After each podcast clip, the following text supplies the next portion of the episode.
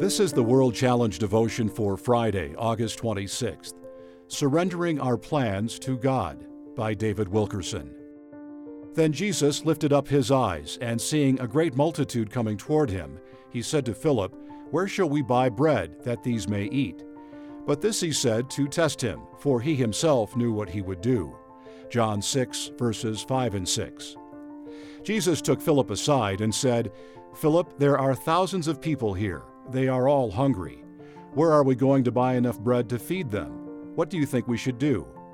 How incredibly loving of Christ. Jesus knew all along what he was going to do, yet the Lord was trying to teach Philip something. And the lesson he was imparting to him applies to each of us today. Think about it. How many in Christ's body sit up half the night trying to figure out their problems?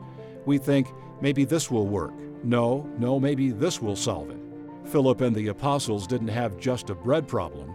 They had a bakery problem, and a money problem, and a distribution problem, and a transportation problem, and a time problem. Add it all up, and they had problems they could not even imagine. Their situation was absolutely impossible. Jesus knew all along what he was going to do. He had a plan, and the same is true of your troubles and difficulties today. There is a problem, but Jesus knows your whole situation. He comes to you asking, What are we going to do about this? The correct answer from Philip would have been, Jesus, you are God. Nothing is impossible with you. I'm giving this problem over to you. It's no longer mine, but yours. God's holy word assures us Fear not, for I am with you. Be not dismayed, for I am your God. I will strengthen you. Yes, I will help you. I will uphold you with my righteous right hand.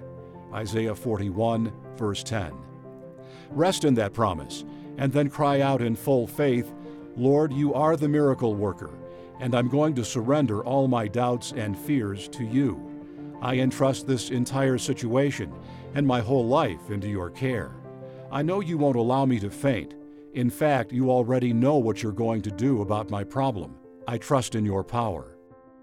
World Challenge Transforming Lives Through the Message and Mission of Jesus Christ.